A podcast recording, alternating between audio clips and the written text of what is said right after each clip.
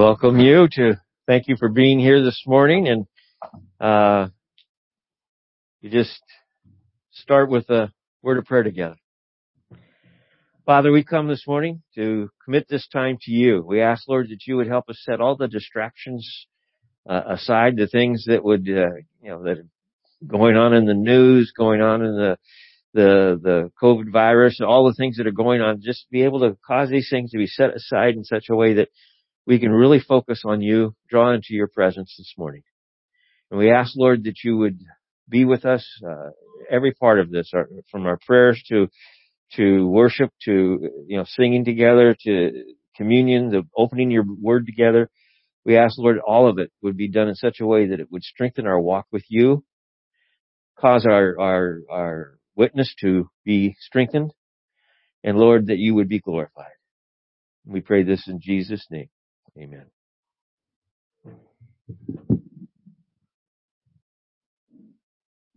Good morning. How is everyone? It's a beautiful weekend, beautiful Sunday. Please stand with us and let's worship our Lord.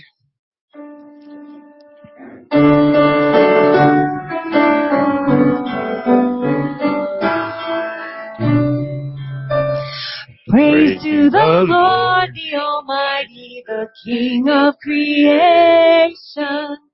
Oh, my soul, praise him, for he is thy help and salvation. All ye who hear, now to his temple draw near. Praise him in glad adoration. Praise to the Lord, who o'er all things so wondrously reigneth. Shelters thee under his wings, he so gently sustaineth. Praise the Lord. We're getting used to this.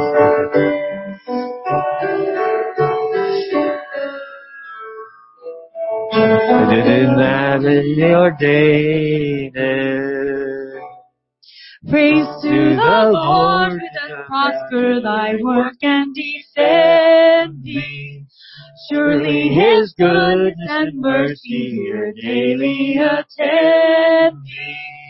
Honor unto what the Almighty can do, if with his love he befriend thee.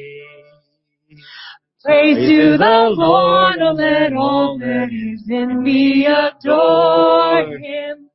All that hath life and breath, come now with praises before him. Let the amen sound from his people again. Glad before I we adore him. Amen. Sorry, I have a new screen. You may be seated.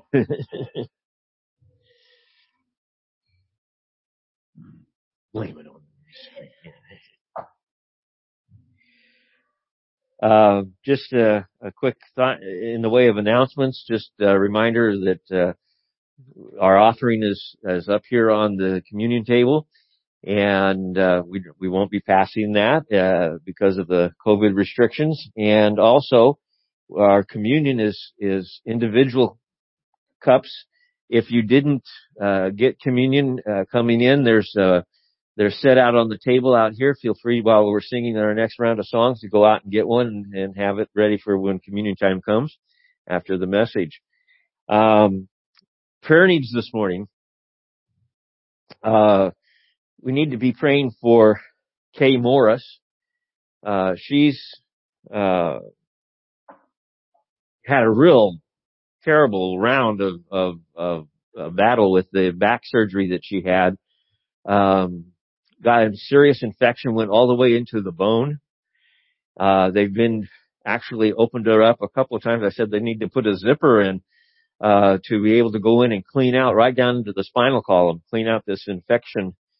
And they seem to be on top of it. And of course, if you get an infection like that, bone marrow is where your platelets are formed. And so her platelet count went down to to next to nothing, you know, and this, she's on, they're using the scale with her. It doesn't reflect the actual number. She is at a 10 now, which isn't, there's more room to go by far. And so she's hoping to get it up so that she can go to Redding and get the things that need to be done over there in therapy and stuff taken care of and get back home. So she's just asked for prayer, and Diane Van is, continues to have problems in the rehab in Eureka. She's at the General Hospital rehab, and she has basically no feeling in her left leg. And she's also having problems with her left eye. She can't see very clearly. So she asked that we would pray. And of course, just going on with the COVID-19 situation and the impact that it's had, our kids going back to school, those that are in school, you know, that God would protect them, that our schools would be covered by the Lord. And then with all these fires going on, it continues to create problems with the smoke and different aspects. We've got a lot to pray for, and certainly thinking in terms of the elections that are coming up in just a short period of time as well. So anything else we need to put on our prayer list this morning? Okay, let's pray together. Father, we first come to say thank you. We recognize that you are the sovereign God, creator of all things. You are our Savior. You have purchased our salvation through Jesus Christ on the cross. I think of the way it's put in Scripture, you nailed our sins to the cross. Thank you, Lord. And so we come this morning to worship you. And as we do, Lord, we also come to ask for your mercy and your grace on our prayer needs this morning, for our nation, that we would be able to become a united people in the sense of not that we have to agree on everything, but that we realize we have been blessed by you in so many ways as a nation. And right now, it seems like we're ignoring that. And we just want to come back to that point where we recognize the God of all creation has blessed us so richly. We pray for our leaders, and not just at the national level, but we pray right down to the local school boards even, Lord, that you would move in such a way that you would open the eyes of people to your glory. We pray for the firefighters, the first responders, and the firefighters that are so involved. I've been reading the articles of how fatigued they are. And we ask, Lord, that you would be with them, strengthen them, keep them safe.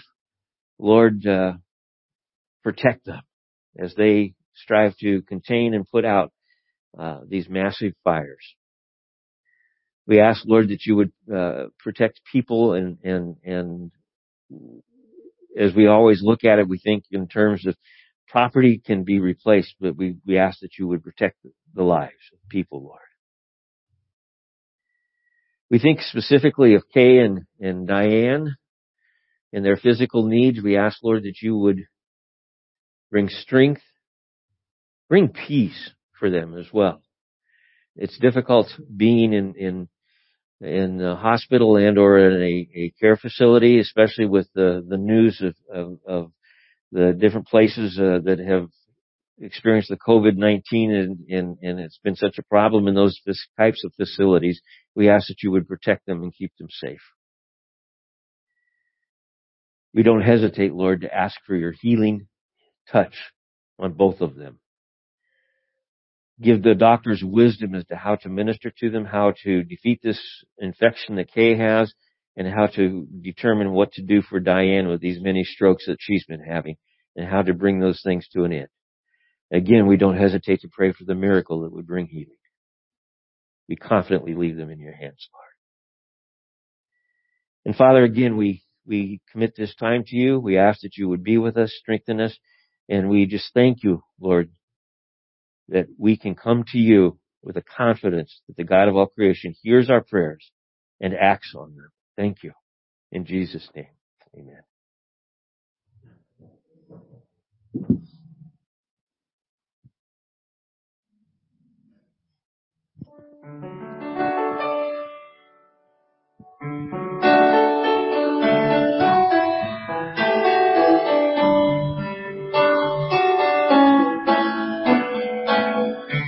Lord, I love the way you love me, how you move me deep within. Lord, I love the way you hold me, draw me into you. God, I praise thee, you amaze me. Take my life, let your light shine through. Jesus, Savior, friend of sinners, fill me up, 'cause all I really want is more of you. Lord, I love the way you bless me, how you look into my heart. Lord, I love the way you lead me right into your arms. God, I praise thee, you amaze me. Take my life, let your light shine through. Jesus, Savior, friend of sinners, fill me up, 'cause all I really want is more of God. I praise thee, you amaze me. Take my life, let your light shine through. Jesus, Savior, friend of sinners, fill me up, 'cause all I really want is more of you.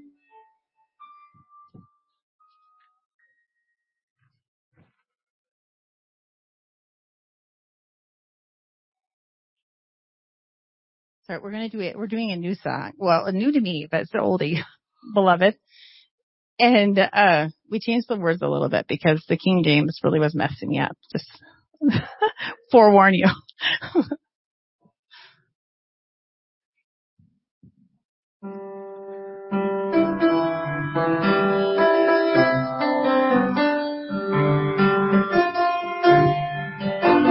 You can stand with us and sing too.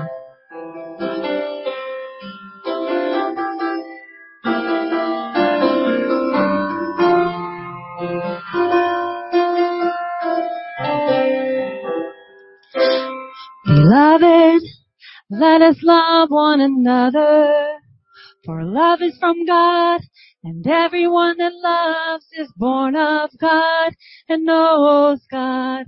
He who does not love does not know God, for God is love. Beloved, let us love one another, for love is from God, and everyone that loves is born of God and knows God. He who does not love does not know God, for God is love. Beloved, let us love one another. 1 John 4:7-8.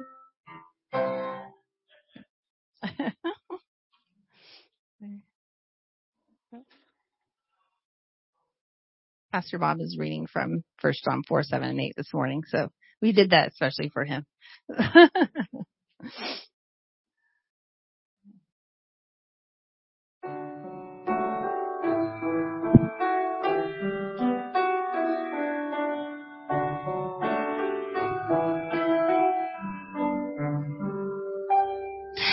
Light of the world, you step down into darkness.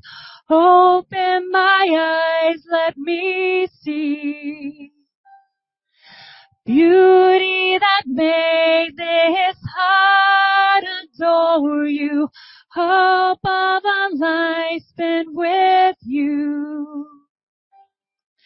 Here I am to worship, Here I am to bow down.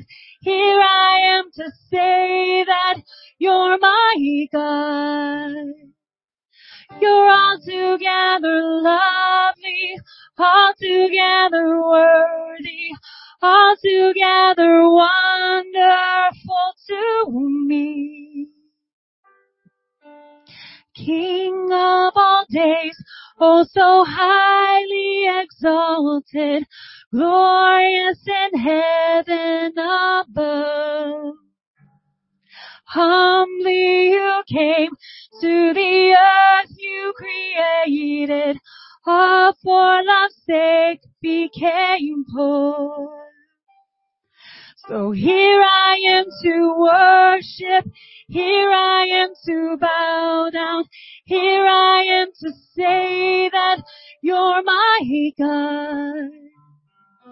You're altogether lovely, altogether worthy, altogether wonderful to me.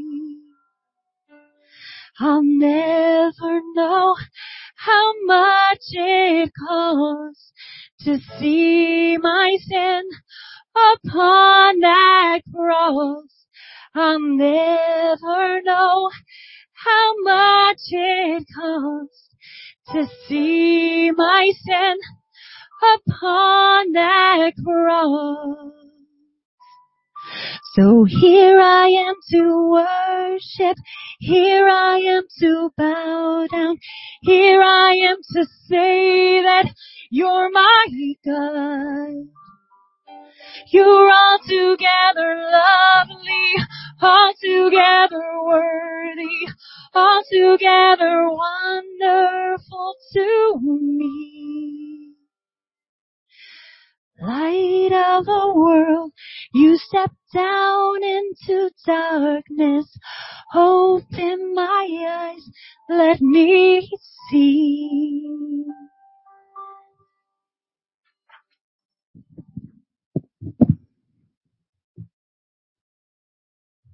You may be seated.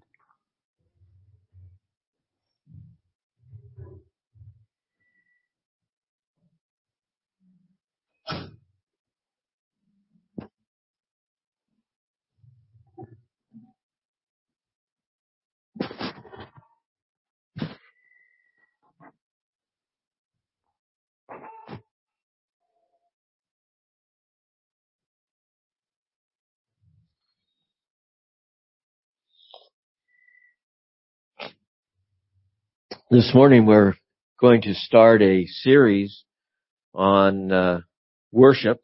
It'll be for the next 5 weeks, and the basic concept is biblical worship. And somebody would say, that's what we're going to go through Scripture to determine what biblical worship is. And a lot of times we limit the idea of worship to a particular act, which is what? Singing. We normally consider worship and singing as synonymous. By the way, they are. As far as singing and praises to the God, that is worship. But worship is much bigger than that. And so that's what we're going to look at. And I wanted to start with, a comment, the purpose of man, that's listed in the Westminster shorter catechism.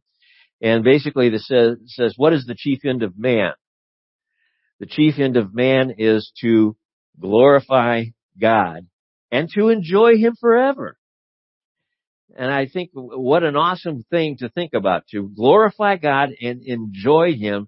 And this idea of forever is eternally, forever and ever and ever.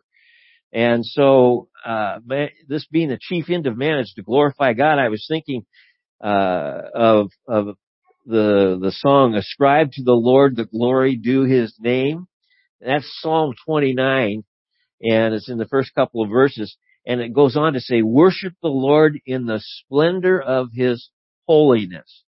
And the idea of his holiness includes his righteousness, his glory, all of that, his holiness, because he's uniquely set apart from everything. He is set apart from creation because he is the creator.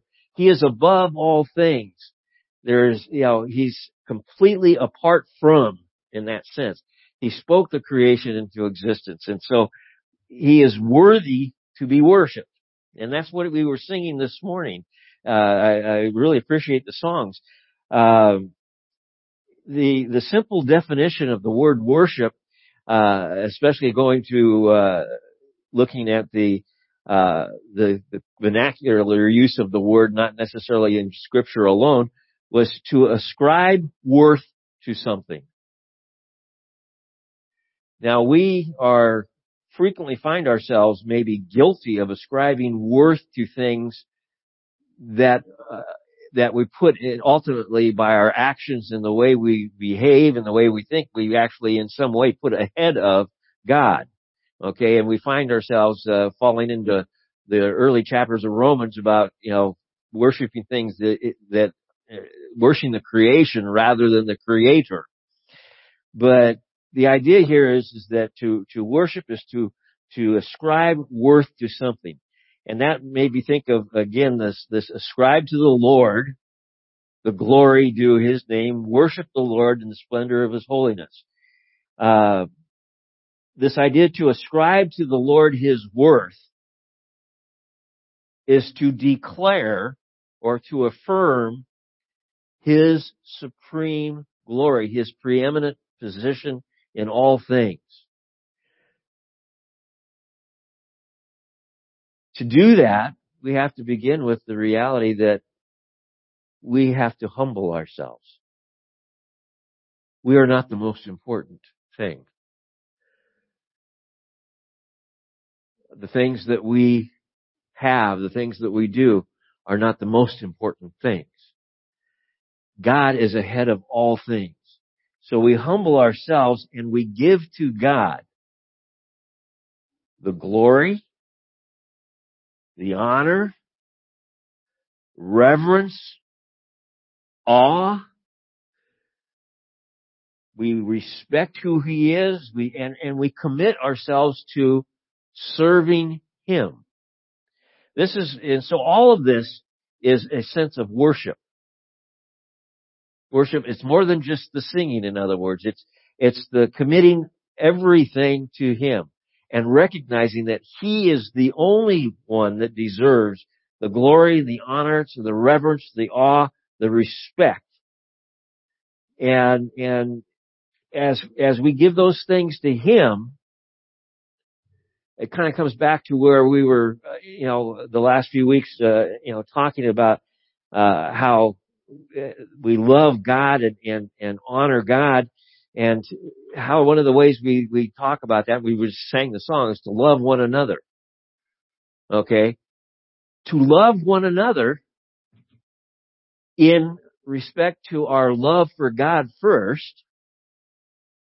He gives us the ability to love one another. He even gives us the ability to love our what? Enemies. That is worship. So this idea is we humble ourselves, we come to God and note that he alone is worthy of praise. Now, what do we bring to him then as an offering? Ourselves. Romans chapter 12 is, I refer to it frequently. But it's the key to understanding where we're going this morning. Paul writes, I appeal to you, therefore, brothers, by the mercies of God, to present your bodies as a living sacrifice, holy and acceptable to God, which is your spiritual worship. Do not be conformed to this world, but be transformed by the renewal of your mind, that by testing you may discern what is the will of God, what is good and acceptable and perfect. We are to offer ourselves a living sacrifice.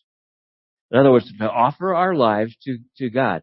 And what we're saying is that when we do this, it's not just to say I offer part of my time, or I offer part of my resources, or I, when we say to offer ourselves as a living sacrifice, what we're saying is, God, we surrender ownership of us to you, or myself to you. You are sovereign in me, in my life. Again, it's an act of humbling ourselves and lifting up God. Offer ourselves as a living sacrifice. It's an act of worship to do this. And it's, the idea is in this spiritual worship that God will, as a result, we draw close to him. He transforms us. And the way he transforms us is through the work of the Holy Spirit in us. When we confess Jesus Christ as our Savior, Jesus says, you must be born again. You'll receive the gift of the Holy, we have the Holy Spirit in us. When we confess with our mouth and believe in our heart that Jesus is the Christ, the Son of God, and that God raised him from the dead, you will be saved. And at that point, the indwelling of the Holy Spirit comes in us. And the beginning of transformation happens. There's one picture of this that I was thinking of, and we find it in the book of Colossians, chapter 3.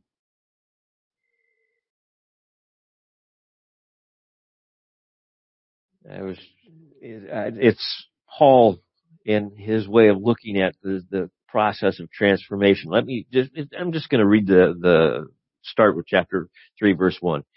If you have been raised with Christ, seek the things that are above, where Christ is, seated at the right hand of God. Set your minds on things that are above, not on things that are on earth. For you have died, and your life is hidden with Christ in God. When Christ, who is your life, appears, then you will appear with him in glory. What we're talking about, again, is this idea. We are now owned by God. I don't know how to put it. We're his children. He is our Father. And we'll get into more detail in a minute. As a result of this relationship, he says, put to death, therefore, what is earthly in you, sexual immorality, impurity, passion, evil desire, and covetousness, which is idolatry.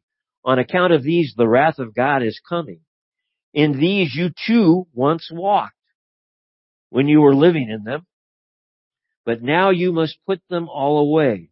Anger, wrath, malice, slander, and obscene talk from your mouth. Do not lie to one another, seeing that you have put off the old self with its practices. And then you have put on the new self, which is being renewed in the knowledge after the image of its creator. His holiness, his image, his holiness. God is renewing us in his holiness. He's making us what? Holy. The way we can be in his presence is to be holy as he is holy. Initially coming through Jesus Christ, but he is going to actually create in us that situation where we will become holy. He's going to complete a work in us that he has started, this transformation, and we will be his children eternally. We will be joint heirs with Jesus eternally. There will be no condemnation over us anymore forever.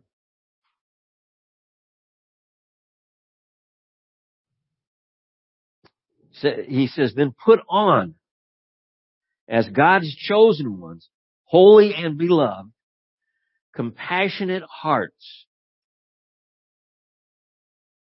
Again, this idea of loving one another.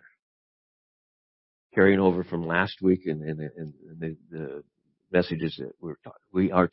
The way we are known by Christians is the way we love each other. That's why 1 John 4:7-8, if we don't love each other, then we don't know God. We can claim all the things we want about saying we go to church, we tithe, we do whatever, but if it's not exemplified in our way we love each other, to love within the framework of our family, and even to the point, again, to love our enemies.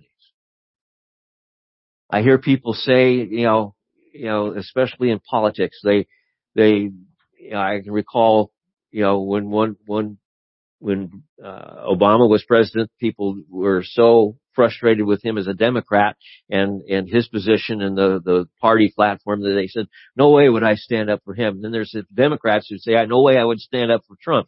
I got news for you. Those aren't our options. We are to love them, and to the point where we honor them even. The scripture tells us to honor our leaders. And it doesn't matter. I think of my stepdad. He was saying it didn't matter when it looked like I was going into initially I was signed up to go into the Navy, and he was telling me that my drill sergeant that I was training in the Navy would be a Marine. And he was a drill sergeant retired. And so he was telling me all the things that he says, and you don't have to like it, because it is, sir. Yes, sir. And it is, and when the you salute and you do all these things because of the people that are higher than you or whatever. And our responsibility, scripture makes it clear, to honor those that God has allowed to be in leadership over us. By the way, did you catch what I said? That God has allowed. Nobody gets into a position of leadership that God isn't involved, that he doesn't allow. Do I get confused sometimes as to where it's going to go? Yeah, because I don't fully see the picture. But if I am worshiping God, I am trusting God. And in his sovereignty, I am looking at it and I'm to put on the things that he says are of him. Compassionate hearts, kindness, humility, meekness, and patience, bearing with one another. And if one has a complaint against another, forgiving each other. And it's like without a second thought. Oh, forgiving each other. As the Lord has forgiven you. And that takes me to the Lord's Prayer. And I often read that and I think, boy, do I want to be forgiven as I have forgiven others? But what he's trying to do is to touch our hearts and realize how awesome what God has done. And it should transform our hearts. Turn us into worshipers, that even forgiveness is an act of worshiping God. And above all, put on love, which binds everything together in perfect harmony. And let the peace of Christ rule in your hearts, to which indeed you were called in one body, and be thankful. Let the word of Christ dwell in you richly, teaching and admonishing one another in all wisdom, singing psalms and hymns and spiritual songs with thankfulness in your hearts to God.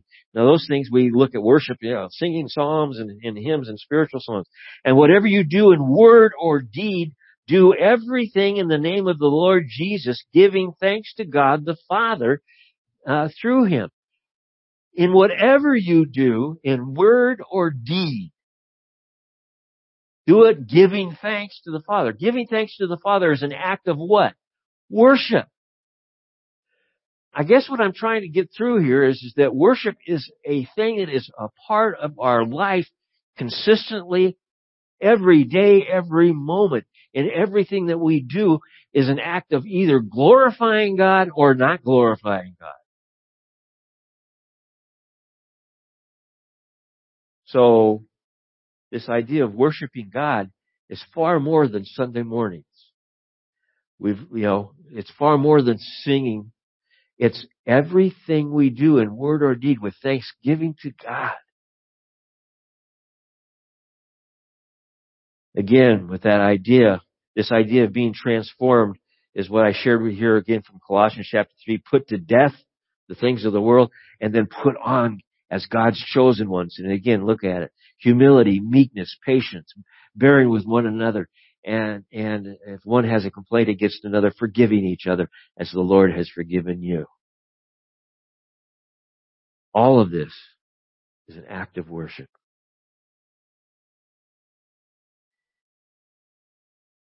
And it can't be done unless you have given yourself over to Jesus Christ as a living sacrifice. That has to happen. That is the process of asking God to enter your life and to save you.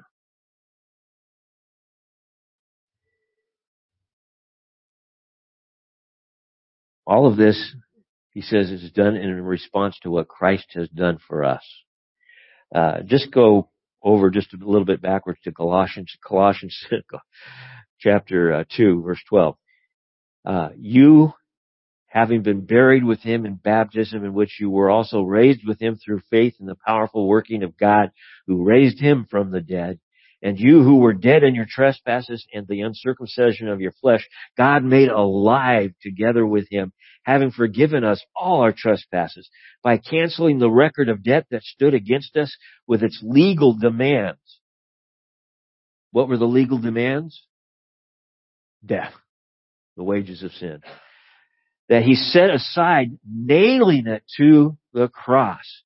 He disarmed the rulers and the authorities and put them to open shame by triumphing over them in him. So, like I talked about in Zechariah chapter 3, we can be standing before the throne of God. Satan's standing there wanting to read his list of wrongs that we've committed, and God says, rebuke you and goodbye. Doesn't even give him a chance to say anything about it, because God has cleansed us. God has saved us. We are covered by the blood of Christ.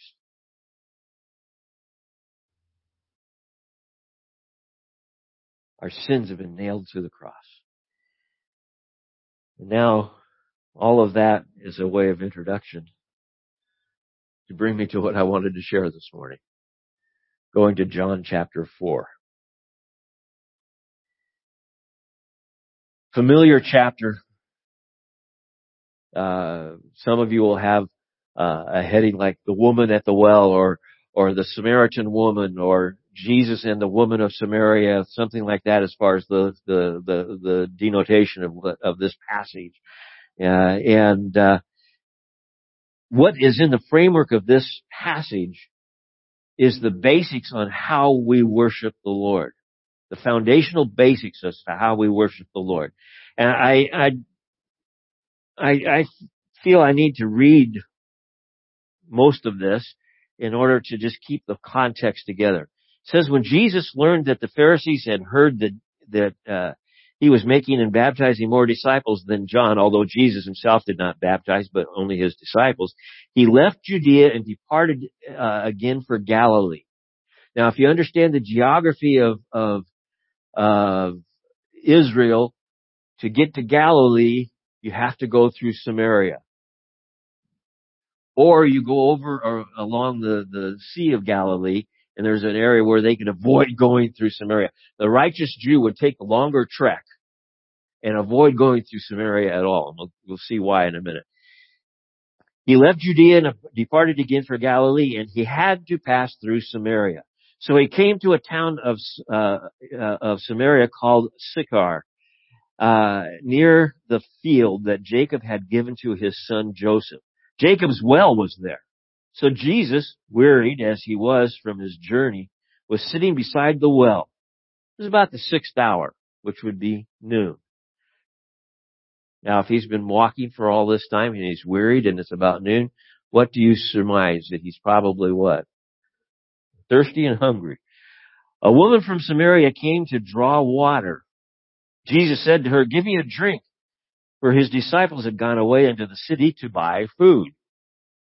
The Samaritan woman said to him, how is it that you, a Jew, ask for a drink from me, first a woman? Men did not talk to women. Jewish men did not talk to women on a one-to-one basis, in a situation like that, to avoid any form of concern or how someone might perceive it. But not just a woman, he says a woman of Samaria, for Jews have no dealings with Samaritans. What is it about Samaritans?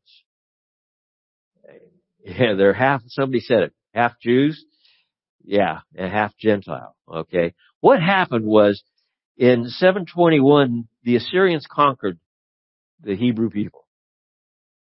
And the Assyrians had a system of separating people from their geographical locations. Not all of them, but enough of them that it would disrupt things in such a way that they would find it hard to unite and rise up what? Against them. So we have the Hebrew people scattered all over through Syria and into the east of Israel, and you get the story of Daniel and a lot of other things that come out of that. But the picture was that there was a group left behind as well. Now, what did the Assyrians do? Well, people they'd conquered over here in the Gentile world, they moved into Israel. And those people intermarried. Well, when the Jews were allowed to return to Israel, they pushed those people out and into one particular geographical location, the Samaritans, half Jew, half Gentile. And they would have nothing to do with them because they were half Gentile. They were unclean people. So you can see her understanding. She can look at Jesus by the way he's dressed, the way his hair is and his beard is. He's an Orthodox Jewish man. And she says, so, you know, you're talking to me. I'm a woman and we're by ourselves, number one. Number two, you're talking to me and I'm a Samaritan, and you can tell, you know, that I am. What's going on here? This is highly unusual. Jesus answered her, if you knew the gift of God and who it is that is saying to you, give me a drink, you would have asked him and he would have given you living water. The woman said to him, sir, you have nothing to draw water with and the well is deep. Where do you get that living water? Are you greater than our father Jacob? Again, where are they? Jacob's well. He gave us the well and drank from it himself, as did his sons and his livestock. Now, she's calling Jacob our father Jacob. We talk about worshiping the God of Abraham, Jacob, and okay, what's going on here? Do they worship the same God? Well, yes and no. They took the first 5 books of the Bible, the Pentateuch. And that was their worship guide. The rest of it, all the prophets, all the things that God brought into the nation of Israel and spoke the word of God in so many different ways, they completely ignored. That too made them anathema to a righteous Jew. And so and even those 5 books, they picked and chose out of those what they would live by and what they wouldn't, and what they would ignore.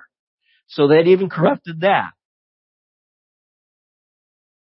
And they worshipped at a place called Mount Gerizim. Guess what's at Mount Gerizim? Jacob's well. This is where they are. And so just keep that in mind as I go on here. That was an important little side note there. He's saying, if you knew the gift, you would ask for the living water. You don't have anything to draw the water out with. Are you greater than my father Jacob? He gave us the well and drank from it himself, as did his sons and his livestock. Jesus said to her, everyone who drinks of this water will be thirsty again. But whoever drinks of the water that I will give him will never be thirsty again. The water that I will give him will become in him a spring of water welling up to eternal life.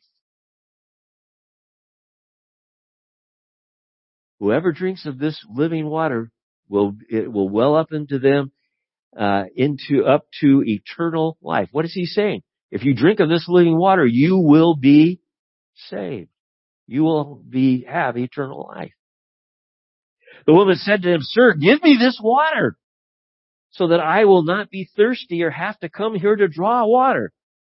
She's not quite getting it. Jesus said to her, "Go, call your husband and come here." The woman answered him, "I have no husband."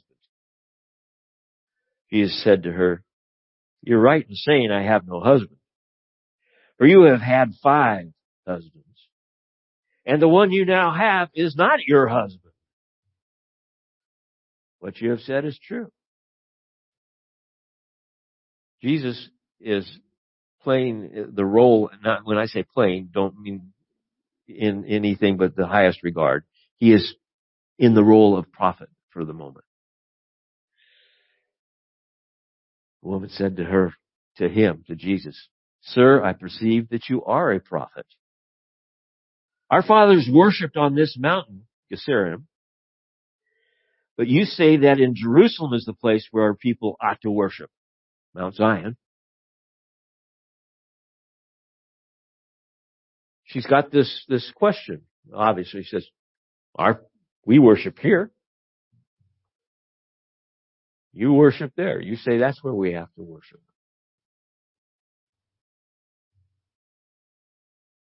And Jesus responds,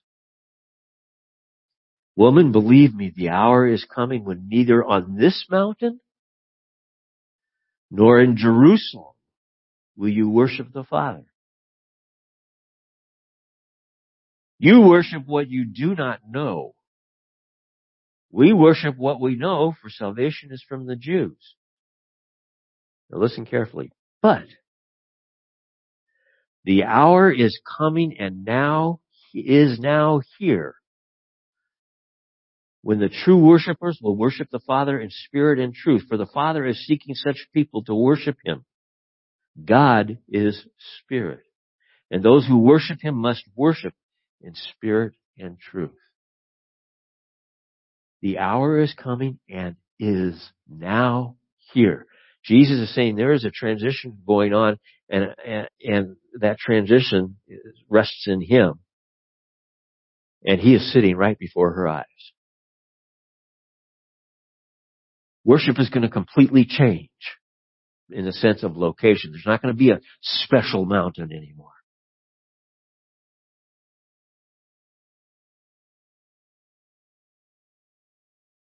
Neither mountain, he's basically saying. A new era is coming and is now here. Why? Because Jesus is here. True worshipers, and the idea of true worshipers, again, for today would be people who have confessed Jesus as their Savior, confess with their mouth, believe in their heart, Jesus is the Christ, the Son of God, that God raised him from the dead. Those who are saved, true worshipers, will worship the Father. And just to take a step back here for the moment, and just this idea of even calling God Father. Will worship the Father. This is an intimate relationship. Father and child.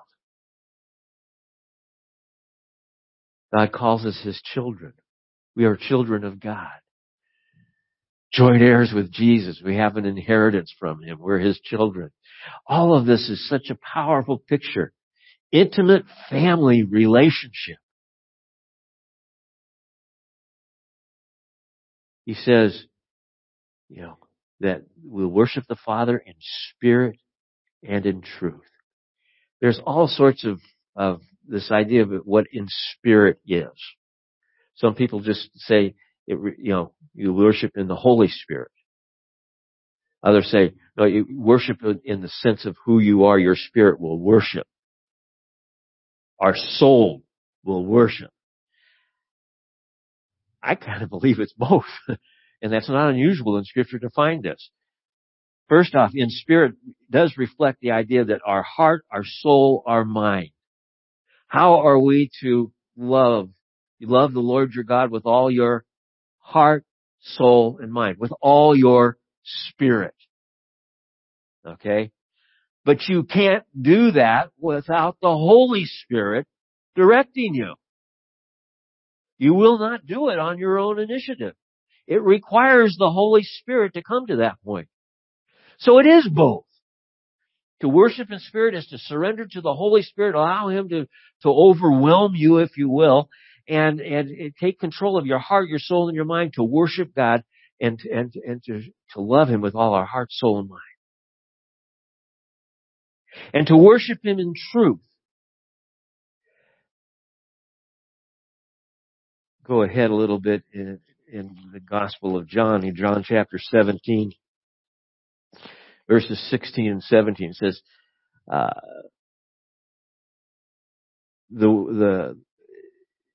talking about in his high priestly prayer, he's saying, my disciples, he says, they're not of the world, just as I'm not of the world.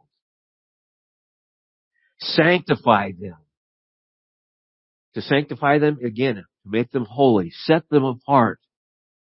In the truth, your word is truth. Okay, to worship in truth, your word is truth. To sanctify them in the truth, your word is truth. What is His word? We have it sitting here. The Scriptures. Peter says they are here to cause us to grow in the Lord. In such a way as to understand who He is and what He wants us to do and understand His will. Jesus also says very distinctly, John chapter 14, verse 6, I am the way, the truth, and the life. Therefore, our worship must come with an understanding of our relationship with Jesus Christ. To worship in the truth is to be in a relationship with Jesus Christ. Therefore, we are able to worship in the Spirit because of the indwelling of the Holy Spirit that can, takes over, in the sense, our heart, our soul, our mind, because we have given Him as a living sacrifice ourselves. I know I'm rushing through this, but I'm trying to tie it all together. This picture. We've offered ourselves as a living sacrifice to be transformed. Here it is, to be transformed is to worship God in spirit and truth.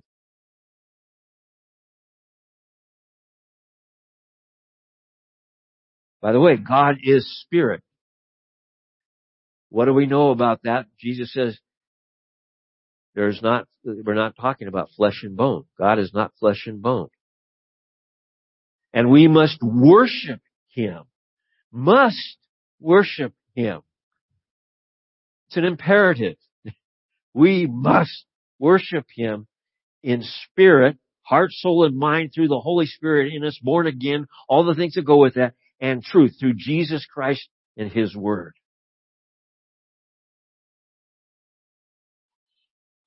Now, it's no surprise that John starts off the Gospel of John with, in the beginning was the Word. We'll get to that in just a second. Verses 25 and 26. It says, God is spirit, verse 24, and those who worship Him must worship in spirit and truth. The woman said to Him, I know that the Messiah is coming, He who is called Christ. When He comes, He will tell us all things. Jesus said to her, I who speak to you am He. Literally, He says to her, the one who is speaking to you is I am. The word, the phrase ego ami, I am. It's important to note that, because what He is saying to her is something that she would know from Exodus chapter 3, verse 13 through 14. Jesus said this again just a little bit after this. In John chapter 8, let me read this to you.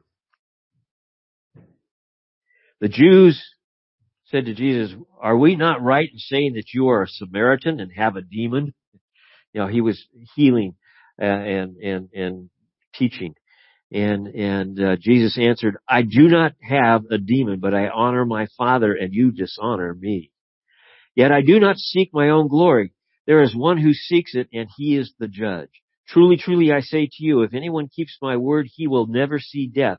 The Jews said to him, now we know that you have a demon. Abraham died, as did the prophets. Yet you say, if anyone keeps my word, he will never taste death.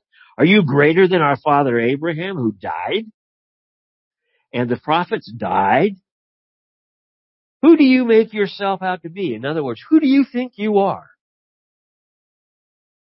Jesus answered, if I glorify myself, my glory is nothing. It is my Father who glorifies me, of whom you say he is our God, but you have not known him. I know him. If I were to say that I do not know him, I would be a liar like you. But I do know him, and I keep his word. Your father Abraham rejoiced that he would see my day. He saw it and was glad. So the Jews said to him, you are not yet 50 years old, and you have seen Abraham. That was just a play on words. In other words, obviously Abraham has been dead for a long time. Truly, truly, Jesus says, I say to you, before Abraham was, I am. Again, the phrase, ego ami. So they picked up stones to throw at him. But Jesus hid himself and went out of the temple. Why would they pick up stones to throw at him? He used the phrase, I am. Go back to Exodus chapter 3, verses 13 and 14. Moses has approached the burning bush, and God has now commissioned him and sent him out. And he says, who do I say has sent me? Tell them, I am that I am have sent you. That, the Hebrew people, they saw that and said, he's calling himself God. That's why they were going to stone him. They were calling, it was blasphemy as far as they were concerned. He does it again here in John chapter 4. The phrase within the framework of that verse, Jesus said to her, I who speak to you am he, is I am. That same phrase. He's declaring himself to be God. Jesus is God. In the beginning was the Word, and the Word was with God, and the Word was God. John chapter 1, verse 1. Verse 14 says, and the Word became flesh. The Word, God, became flesh, man.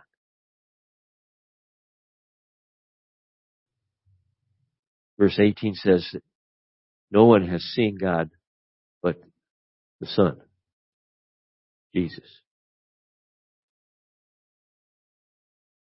What did Jesus do? It says he came in the flesh.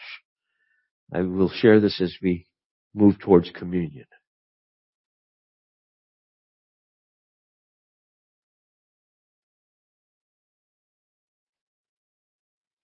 The Philippians. Paul writes to them, if there is any encouragement in Christ, any comfort from love, any participation in the Spirit, any affection and sympathy, complete my joy by being of the same mind, having the same love, being in full accord of one mind. Have this mind among yourselves, which is yours in Christ Jesus, who, though he was in the form of God, did not count equality with God a thing to be grasped. Why didn't he have to grasp at it? Because he had it. But he made himself nothing, taking the form of a servant, being born in the likeness of men, and being found in human form, he humbled himself by becoming obedient to the point of death, even death on a cross.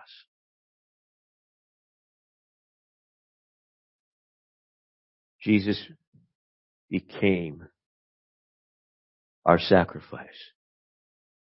All of the Old Testament sacrifices were simply pointing to the one and final sacrifice, Jesus Christ, and his blood spilled for us.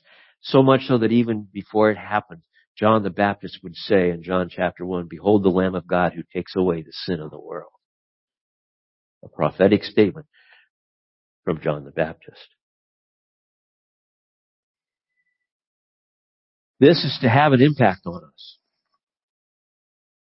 If this is what we believe, this should have a major context of the, in the sense of the drive to worship the one true God and to worship in all that we do, word and deed, to make it acceptable to the Lord so that whatever we do, He can look on it and we can say, bless the Lord, O my soul, and all that is within me.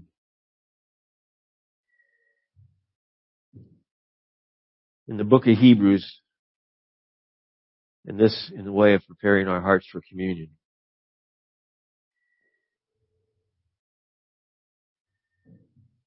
the author of Hebrews writes, Christ has entered not into the holy places made with hands, which are copies of the true things, but into heaven itself, now to appear in the presence of God on our behalf.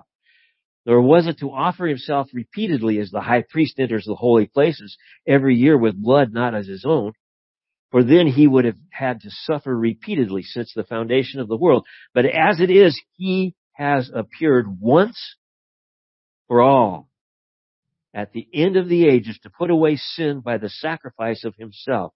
And just as it is appointed for man to die once, and after that comes the judgment, so Christ, having been offered once to bear the sins of many, will appear a second time, not to deal with sin, but to save those who are eagerly waiting for him. Jesus has nailed our sins to the cross. We are eagerly waiting for him. That's another act of worship. To say, I eagerly wait for the true one, true God. We are ascribing to him worth. We are worshiping him. It's worship is a constant act. It's not a stagnant thing that we do here, we do there, or we do here. It is to be a flow through our lives.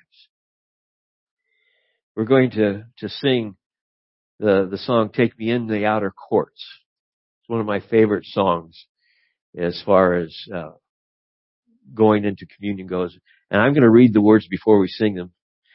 Take me past the outer courts into the holy place. The holy place is the place where the high priest would go once a year. Past the brazen altar, Lord, I want to see your face. The holy place was where they met to go into the holy of holies.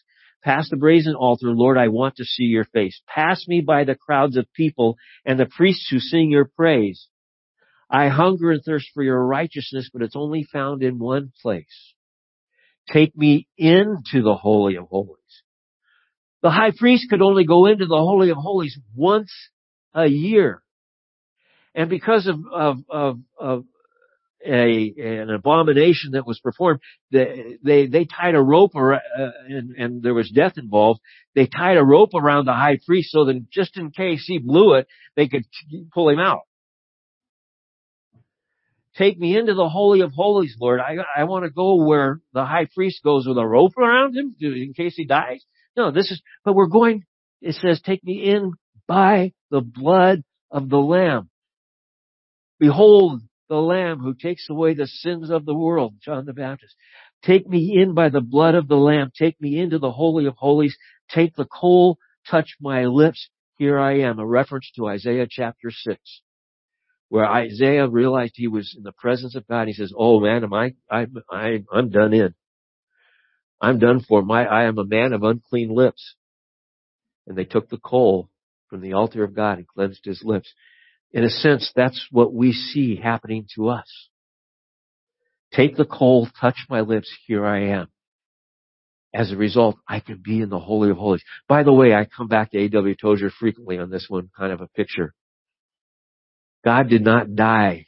Christ did not go to the cross that we might catch a glimpse of the Holy of Holies passing by. He didn't die on the cross that we might visit the Holy of Holies occasionally. He died that we might dwell in the Holy of Holies forever. So let's go to communion and ask Rebecca and come forward and Naomi and Rebecca lead us in the song, Take Me In.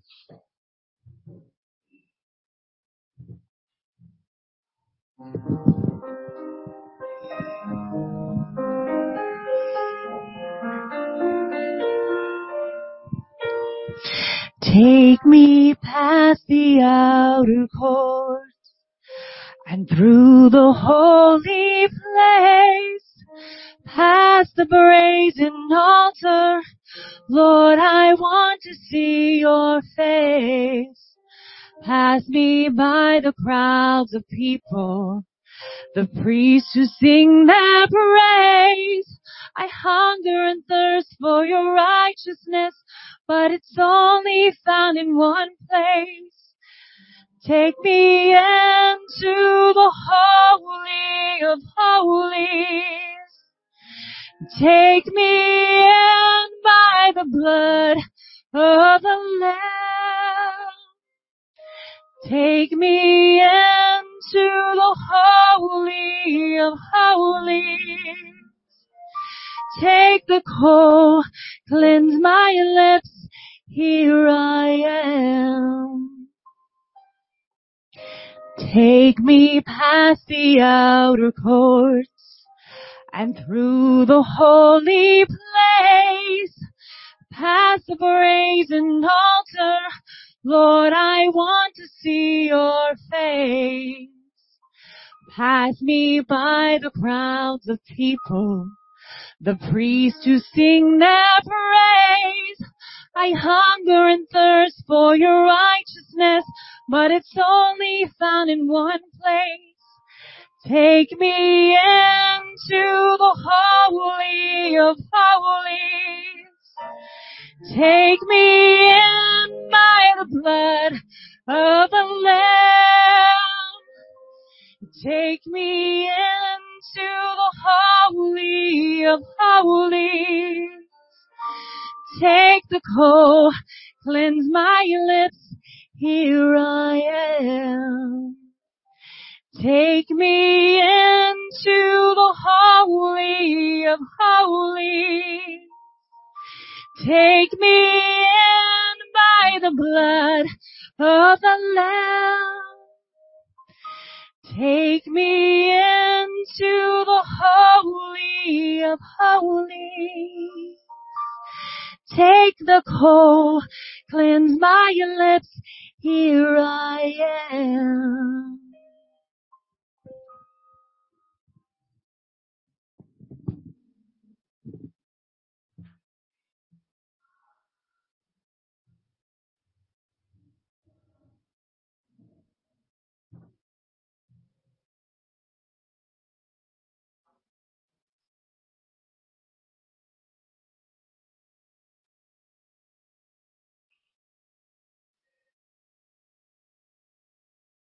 Matthew records the Lord's Supper and the meal that Jesus and his disciples shared the night that he was betrayed. Matthew writes it this way. Now as they were eating, Jesus took bread, and after blessing it, he broke it and gave it to the disciples and said, Take, eat. This is my body. Sure.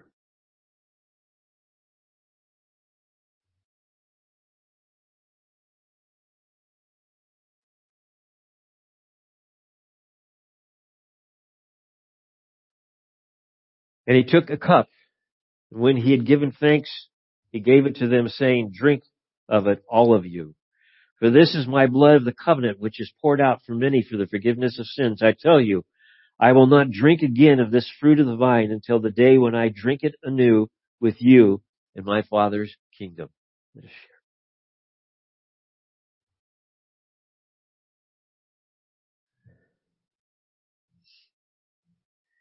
Communion is a celebration of what Christ has done, is doing, and will do. I think it's an amazing picture of the whole. He has come. He has paid the price. There's no condemnation over us.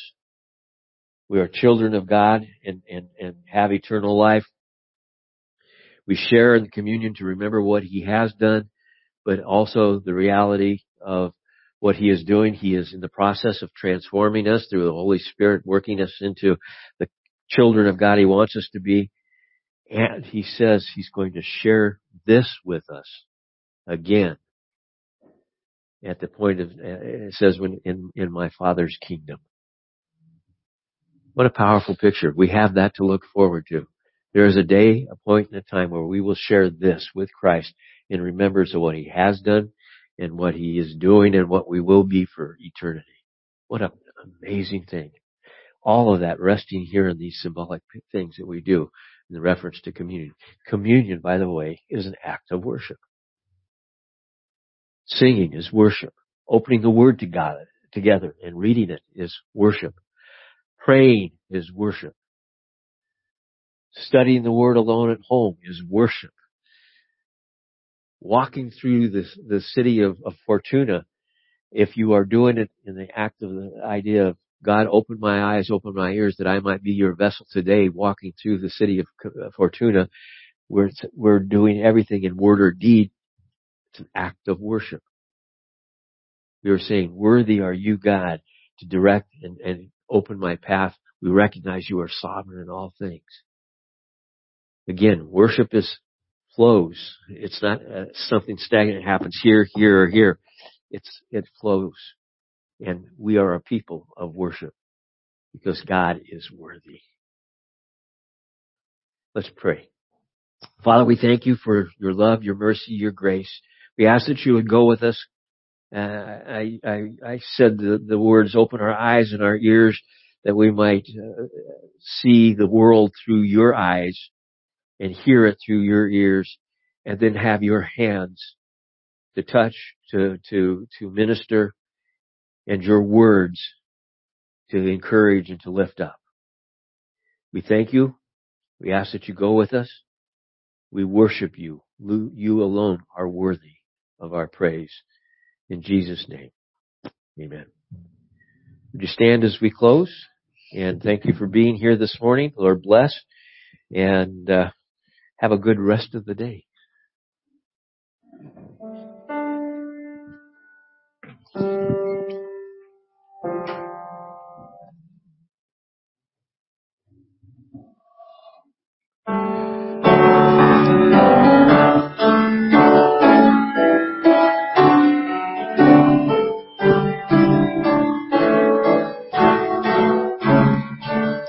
To God be the glory, great things he has done. So loved he the world that he gave us his son, to yield his life and atonement for sin, and open the floodgate that all may go in. Praise the Lord, let the earth hear his voice. Praise the Lord, let the people rejoice. Oh, come to the Father through Jesus the Son, and give him the glory, great things he has done. Oh, perfect redemption, the purchase of blood, to every believer the promise of God, the vilest offender who truly believes, that moment from Jesus the pardon receives. Praise the Lord, let the earth hear his voice. Praise the Lord, let the people rejoice. Oh, come to the Father through Jesus the Son, and give him the glory, great things he has done. Great things he has taught us, great things he has done, and great are rejoicing through Jesus the Son. But purer and higher and greater will be our wonder, our transport when Jesus we see. Praise the Lord, let the earth hear his voice. Praise the Lord, let the people rejoice.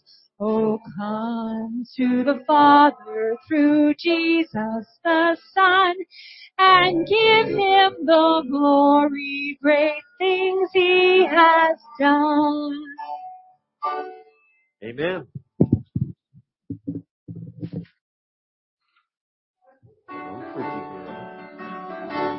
That was amazing.